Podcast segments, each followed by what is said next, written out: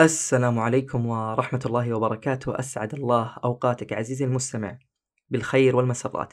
هذا بودكاست اسألوا التاريخ وأنا عبد الرحمن السويل. كالعادة يسعدني كثيرا جدا ويشرفني متابعتك لهذا البودكاست وتقييمك له وإبداء آرائك ومقترحاتك. اليوم موضوع الحلقة نوعا ما غريب وعشان أكون صادق معاكم آه وأنا يعني قاعد أحضر لمجموعة من الحلقات. قرأت مجموعة من القصص ووجدت أنه فيه شيء مشترك ما بين هذه القصص وخطرت في بالي فكرة أنه ليش لا ما تكون الحلقة القادمة هي عن الرابط المشترك ما بين هذه القصص ومثل ما هو عنوان الحلقة واضح بالنسبة لكم. فكان الرابط المشترك ما بين هذه القصص أنه هؤلاء الرجال كلهم قتلوا آه وكل واحد قتل بطريقة معينة وهناك سبب وقصة وراء هذه القتلة فكان هذا هو عنوان هذه الحلقة. راح نبدأ قصتنا مع يحيى وزكريا عليهما السلام. طبعا القصة تبدأ عندما كان يعني آه يحيى عليه السلام آه في المنطقة أو في المدينة اللي كان هو موجود فيها وعايش فيها. كان في تلك آه، المنطقة امرأة وكانت هذه الامرأة هي زوجة الملك في ذلك المكان.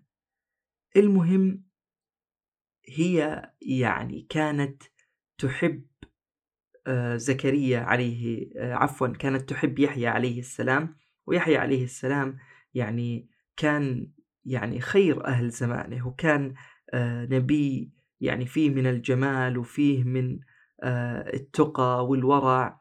وكان أصبحهم وجها يعني وجهه كان جدا جميل. وكان وطبعا هذا سبحان الله يعني الأنبياء الله سبحانه وتعالى ما يجعلهم إلا في تمام وفي أحسن خلقة. المهم عيسى عليه السلام عفوا هذه المرة الثانية يحيى عليه السلام كما وصفه الله سبحانه وتعالى هو سيدا وحصورا يقول في القرآن سيدا وحصورا. طيب ما هو الحصور؟ الحصور هو الذي يمتنع عن النساء أو بالأصح لا يحتاج إلى النساء.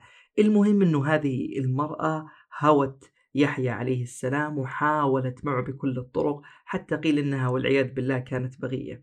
المهم حاولت إنها تصل إليه أرسلت له الرسل يعني بكل الطرق حاولت إنها تتقرب إليه ولكن الله سبحانه وتعالى عصمه منها ويحيى امتنع من هذه المرأة. طبعا بسبب هذا الرفض والامتناع هذه المرأة يعني آه خلونا نقول حقدت عليه شالت في نفسها من هذه المواقف فأجمعت أمرها على أنها ستتخلص من يحيى عليه السلام فماذا فعلت؟ انتظرت لما زوجها اللي هو الملك يخرج في أحد الأعياد بالنسبة لهم وكانت تعلم جيدا أن زوجها يحب أن زوجته تجي معاه وتشاركه هذا الفرح وتشيع من ضمن المشيعين وكانت أيضا تعلم أن زوجها كان يحبها حب شديد جدا فماذا فعلت؟ انتظرت لما جاء مثل ما ذكرنا هذا العيد وبعد ذلك ذهبت مع زوجها وشيعته ويعني هللت فيه و يعني كانت معه في ذلك اليوم بأسلوب مختلف تماما عن باقي الأيام. المهم أنه الملك سر منها يعني سر يعني سر عفوا منها آه سرور جدا شديد وقال لها سليني. فما سألتني شيء إلا أعطيتك. طبعا في تلك اللحظة مباشرة قالت أريد دم يحيى بن زكريا. قال لها سليني غيره. قالت هو ذاك يعني أنا لا أريد إلا هذا الشيء فقال هو لك. طبعا مباشرة هي أرسلت آه، بعض الجنود له وكان وقتها يحيى عليه السلام يصلي في المحراب وكان بجانبه والده اللي هو زكريا. المهم انقض الجنود هؤلاء على نبي الله يحيى عليه السلام وذبحوه وحملوا رأسه ودمه في طست إلى هذه المرأة. طبعا ما أمسوا تلك الليلة إلا الله سبحانه وتعالى خسف بملكهم وبأهل بيته. طبعا فلما أصبحوا مجموعة من بني إسرائيل قالوا غضب إله زكريا لزكريا فتعالوا حتى نحن نغضب لملكنا فنقتل زكريا. فعلا خرج هؤلاء الرجال يطلبون في قتل زكريا عليه السلام والد يحيى ولكن وقتها آه، قيل إن الله يعني سبحانه وتعالى أوحى إليه فهرب منهم ولكن آه، إبليس شارك مع هؤلاء الذين يريدون القتل وطبعا رأى أمامه شجرة. هذه الشجرة يعني نادته وقالت إلي إلي ويعني انشقت هذه الشجرة ودخل داخلها زكريا عليه السلام. طبعا جاء إبليس وأخذ بطرف رداء زكريا بعد ما التأمت الشجرة فأصبح من يرى الشجرة يرى أنه في رداء داخلها. المهم لما جاء بنو إسرائيل أشار لهم إبليس يعني على هذه الشجرة وأراهم يعني طرف رداءه ف يعني قالوا أنه ما دخل هذا إلا بسحر. فقالوا لنحرق الشجرة لكن إبليس يعني أشار عليهم أنه يشقوها بالمنشار شق. وفعلا شقت هذه الشجرة بالمنشار وقتل نبي الله زكريا بهذه الطريقة. طبعا بنو إسرائيل آه يعني معروف عنهم قتلهم الأنبياء والله سبحانه وتعالى ذكر ذلك في آه القرآن. ولكن أيضا وجب التنويه أنه هذه القصة من الإسرائيليات. يعني حتى لا يظن أحد أنه هذه القصص يعني بعضها مثل ما ذكرنا تكون من الإسرائيليات مثل هذه القصة. طبعا هناك وجه آخر للقصة وأيضا أحببت صراحة أني آه، أذكره. وأذكر أني أنا ذكرت هذا النقطة أكثر من مرة. المطلع على كتب التاريخ ويقرأ في التاريخ سيجد أنه هناك يعني مجموعة من القصص. القصة الواحدة تذكر بطريقة وطريقتين وثلاثة وأربعة. ف ويوجد قصص صحيحة وقصص خاطئة وعشان أكون صادق معكم يعني الموضوع ليس بتلك السهولة. يحتاج إلى متخصصين في التاريخ حتى يقرون ما هو الصحيح وما هو الخاطئ. لأنه التاريخ آه، يعامل مثل معاملة آه، يعني نفس الفكرة فكرة الأحاديث النبوية وغيرها. لأنه الأحاديث مثلا الآن لما نأخذها فيه يعني علم اللي هو علم الرجال. من الذي نقل هذا الحديث؟ وهل هو إنسان صادق ولا لا؟ وإلى آخره. كذلك إذا أردت أن تأخذ التاريخ الصحيح الخالص النقي يجب أن يعني تدرس هؤلاء الرجال اللي نقلوا هذه القصة. من هم؟ وهل هم ثقات؟ لأنه يعني بعض كتاب التاريخ ومثلا كتاب البداية والنهاية يذكر صاحبه أنه القصص هذه التي ذكرتها لم أتحقق منها. يعني هو كان واضح في هذه النقطة من البداية.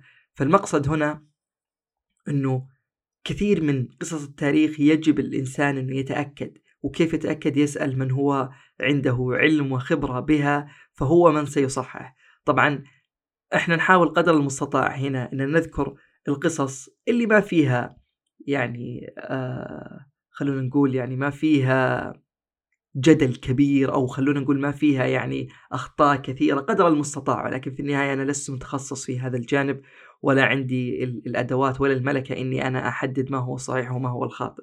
ولكن كم مرة أحاول إني أذكر القصة وأذكر أخرى حتى يعني يستوعب المستمع أنه التاريخ له أكثر من وجه وقصص كثيرة ومنها صحيح ومنها خاطئ ونفس القصة قد تكون لها أكثر من رواية. المهم إحنا حدنا يعني نوعا ما عن الموضوع لكن نعود إليه. القصة الثانية أو الرواية الثانية قيل أنه لا يعني كان هناك آه، ملك وهذا الملك يعني تزوج آه، امرأة والمرأة هذه طلقها بالثلاث فأرادت أنها ترجع إلى هذا الملك إلى زوجها يعني. فالمهم أنها استفتت يحيى بن زكريا. فيحيى قال أنك لا تحلين يعني يعني لزوجك حتى تنكحي زوجا غيره. المهم حقدت عليه وطلبت من الملك مثل ما ذكرنا رأس يحيى بن زكريا وكان هذا إشارة من أمها وأبى عليها الملك بعدين أجابها في طلبها ولما ذهبوا إليه كان هو قائم يصلي في مسجد فأخذوا رأسه في طست أو في صينية مثل ما يقولون و يعني يعني ذهبوا به وحملوه إلى هذه المرأة وأتوه حتى يعني إلى أمها. المهم يعني لما تمثل هذا الطست بين يديهم خسف يعني بهم. المهم مع يعني ال ال ال الخسف هذا يعني أمرت وقتها الأم أنه البنت تقتل لأنها كل ما لها يعني يخسف فيها فبدأت مثلا من عند ساقها بعدين إلى ركبتها وإلى آخره. المهم لما قتلوها آه، قيل يعني وقتها أنه دم عيسى عليه السلام كان يفور. يفور يعني ما وقف أبد من الفوران حتى قدم بخت نصر وقيل أنه قتل منهم خمسة وسبعين ألف وقيل أنه بعدها جاء أحد الأنبياء اللي هو أرمية وقال يعني أيها الدم أفنيت بني إسرائيل فاسكن بإذن الله فسكن وقتها. يعني مثل هذه القصص مثل ما ذكرنا هي من الإسرائيليات فلا تقوم بمقام التصديق ولا أيضا بمقام التكذيب. المهم قصتنا التالية هي عن سعيد بن جبير وسعيد بن جبير هذا أحد التابعين المعروفين جدا آه، قرأ القرآن على ابن عباس وأخذ عنه الفقه والتفسير والحديث وروى عن عشرات من الصحابة وقيل أنه بلغ يعني رتبة من العلم ما بلغها أحد من أقرانه حتى أنه سفيان الثوري قال عنه لقد مات سعيد بن جبير وما على وجه الأرض إلا أحد وهو محتاج إلى علمه. طبعا آه سعيد بن جبير خرج مع ابن الأشعث على الحجاج وهذه يعني ثورة معروفة في التاريخ آه أو يعني خروج في التاريخ معروف جدا خرج ابن الأثع ابن الأشعث على آه، الحجاج وحاول إنه يقتل الحجاج وإنه يأخذ الحكم منه ولكن الحجاج ظفر به وقتله. المهم آه، هرب وقتها سعيد لأنه كان في جيش ابن الأشعث ضد الحجاج. وكان يذهب يعني قيل إنه آه، ذهب في مكة وسكن يعني فيها في تلك الفترة. والمهم إنه وقتها كان خالد بن عبد الله هو من يعني يحكم مكة. طبعا عرف وقتها إنه سعيد بن جبير يختبئ عنده. فمباشرة أخذه وذهب به يعني أخذ سعيد بن جبير وأرسله إلى الحجاج. طبعا وفي الطريق يعني قيل أنه كان معاه اثنين من الحراس وذهب واحد منهم ليقضي حاجته وبقي الآخر. المهم استيقظ هذا الرجل من نومه وقال يعني يا سعيد إني أبرأ إلى الله من دمك لأني رأيت في المنام يعني آه قيل لي ويلك؟ يعني تبرأ من دم سعيد بن جبير؟ فقال له يعني هذا الرجل يعني قال لسعيد اذهب يعني ترى ما راح أسأل عنك ولا كذا. ولكن يعني آه سعيد بن جبير رفض أنه يذهب معهم وأنه سيذهب إلى آه، الحجاج مع العلم أنه هؤلاء الحراس رأوا هذه الرؤيا يعني ثلاث مرات. طبعا قدم وقتها يعني إلى منزله في الكوفة وجاءوا يعني وقتها قراء الكوفة وجاء يحدثهم وكان له طفلة صغيرة يعني ارتمت في حضنه ولما رأت القيد على والدها بكت وحزنت. المهم بعد ذلك أدخل على الحجاج ووقتها الحجاج غضب وقال لعن الله ابن النصرانية. كان يقصد من؟ يقصد خالد. قال يعني أرسل سعيد بن جبير لي ما كان يعلم أني أنا أعرف مكانه وأعرف والله حتى البيت اللي هو في مكة فكأنه والله أعلم أنه الحجاج ما أراد أنه يؤتى بسعيد بن جبير له. ما كان يريد ذلك ولا يريد أنه يقتله. المهم صار يعني نقاش وشد وجذب فيما بينهم. فالحجاج يعني يقول لسعيد كيف خرجت علي وأنت في يعني رقبتك بيعة لي ولأمير المؤمنين مرتين؟ فكأنه سعيد بن جبير يعني قال له إنه أنا بايعت الأشعث فالحجاج غضب جدا كيف يعني لك بيعتين وبعدها تبايع ذاك؟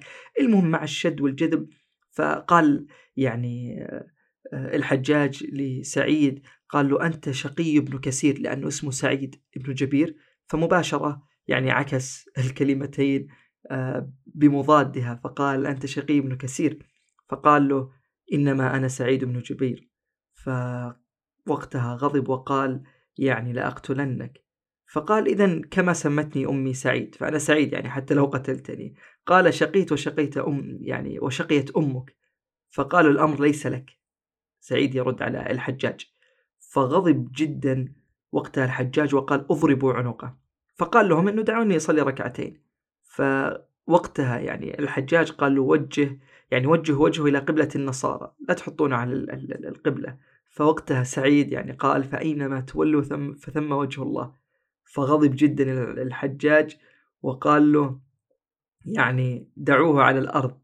ف يعني وقتها رد عليه قال له منها خلقناكم وفيها نعيدكم ومنها نخرجكم تارة أخرى. المهم يعني ما يقول كلمة إلا يرد عليه سعيد. فوقتها آه، دعا سعيد قال اللهم لا تسلطه على أحد من بعدي. ووقتها أمر الحجاج أنه يقتل سعيد بن جبير. طبعا العجيب أنه الحجاج بعد سعيد يعني بدأ تأتيه الأحلام وتأتيه الكوابيس وكان يقول مالي ومالي سعيد مالي ومالي سعيد. حتى أنه قيل ما مكث الحجاج بعد وفاة سعيد بن جبير إلا خمسة عشر يوم وقيل لا أربعين يوم وقيل ستة أشهر والله أعلم في ذلك.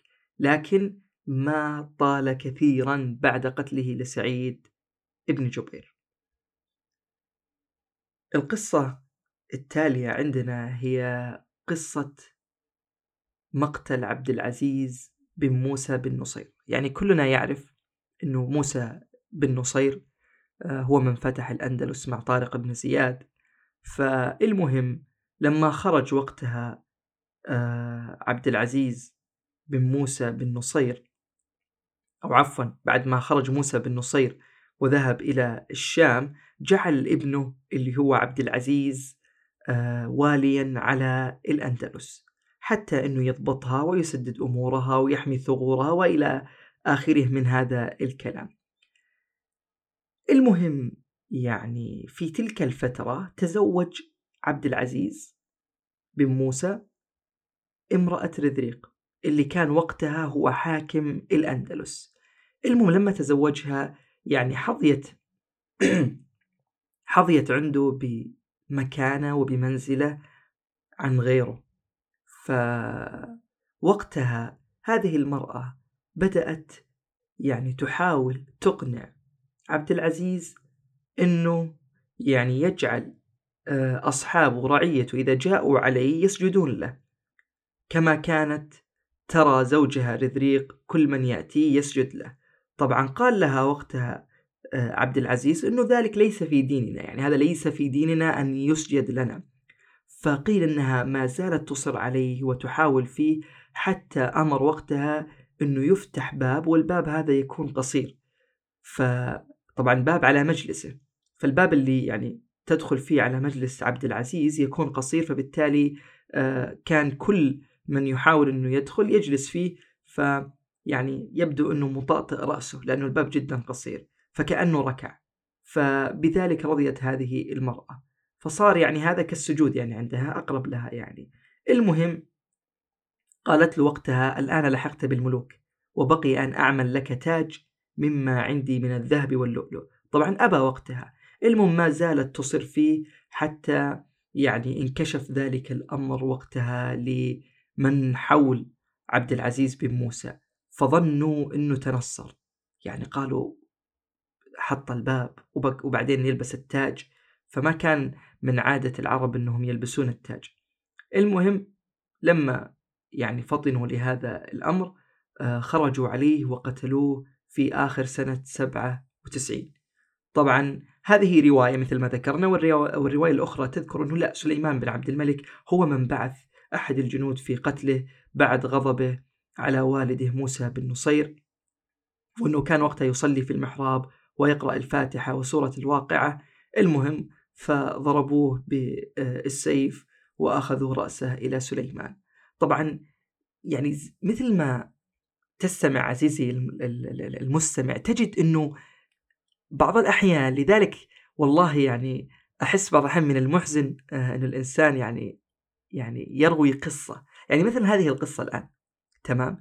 أنت يعني ترى في الوجه الأول من القصة أنه الرجل كان سيء وإنه امرأته حرضته انه هو من جعلهم يعني يحاولون إنهم يركعون وكان يريد أن يلبس تاج وإلى اخره من هذه الأمور.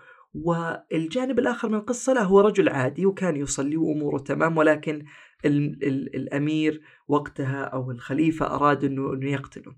والمشكلة إنه كلا هذه القصتين مذكورة فلا تعلم أيهما الصحيح. فالله أعلم يعني حنا نذكر القصص التاريخية كما هي موجودة في الكتب ولكن أنا دائما أحب أنبه على هذه النقطة.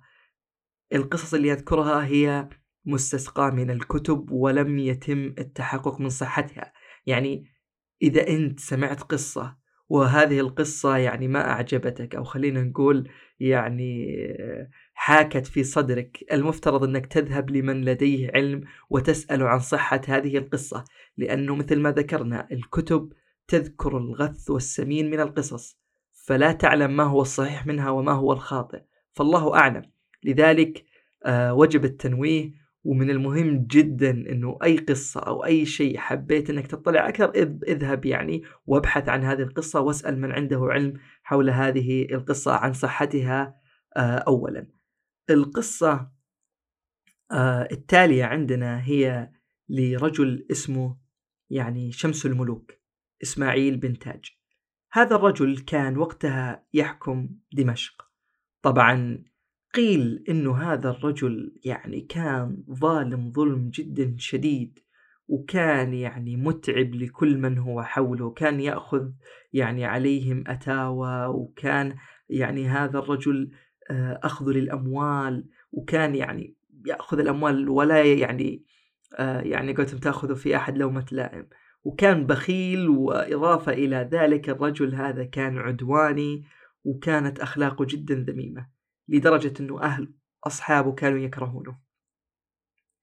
طبعا وقتها هذا الرجل كتب إلى عماد الدين زكي أنه راح يسلم إليه دمشق سيعطيه المدينة ويحث أنه يس يعني بسرعة الوصول وأنه ترى إن لم تستعجل فسأعطي يعني آه، أو سأسلم المدينة إلى الفرنج. طبعا وقتها سار إليه زنكي. المهم لما ظهر هذا الخبر في دمشق ومع مثل ما ذكرنا آه، التاريخ لهذا آه، الرجل. إنه كان مثل ما ذكرنا يعني أخلاقه ذميمة وكان ظالم وإلى آخره يعني امتعض كل أصحاب يعني أصحابه أصحاب أبيه وجده وكلهم يعني ما أعجبهم حاله. وقيل إنه راح ينهون يعني هذه المأساة. المهم ذهبوا إلى والدته وذكروا لها ماذا حدث. وعن إيش اللي بيصير. فهي أيضا ساءت من هذا الفعل وأشفقت يعني آه، عليهم. ووعد ووعدت هؤلاء الرجال أنها ستريحهم من هذا الرجل. طبعا هذا الرجل هو ابنها يعني حط هذا الشيء في بالك. المهم قيل إنها ارتقبت الوقت المناسب اللي غلمان آه شمس الملوك يعني يخرجون عنه فلما خرجوا عنه مباشرة أمرت غلمانها أنهم يقتلونه وفعلا قتلوه. بعد ذلك ألقوه في أحد الأماكن في الدار اللي هو كان موجود فيها حتى يشاهده الآخرون. ووقتها علموا أنه قتل فسروا جميعا لموته ولمصرعه والراحة من شره. طبعا أنا للأمانة شدتني هذه القصة لأني قلت يعني كيف إنه الأم ممكن في يوم من الأيام إنها تقتل أطفالها؟ طبعا أكيد إنه في حالات يعني إنه الأم تقتل أطفالها وأكيد يعني سمعنا كثير يعني في الإعلام وفي غيره عن بعض القصص ولكن تبقى هذه من النوادر. ولكن يعني فعلا هي يعني شيء يدعو إلى التفكر إيش إيش الشيء اللي وصل له هذا الرجل جعل والدته تفكر بقتله. طبعا ما مداني أستغرق في هذه الأفكار يعني آه، قليلا إلا وأقرأ الرواية الثانية من القصة. طبعا بعض كتب التاريخ تذكر لك إنه والله هذه القصة ترى في هذه الرواية وفي هذه الرواية. الرواية الثانية تجعلنا نوعا ما نوعا ما نفهم القصة. لماذا؟ لماذا اتخذت هذه الأم هذا ال ال ال القرار يعني؟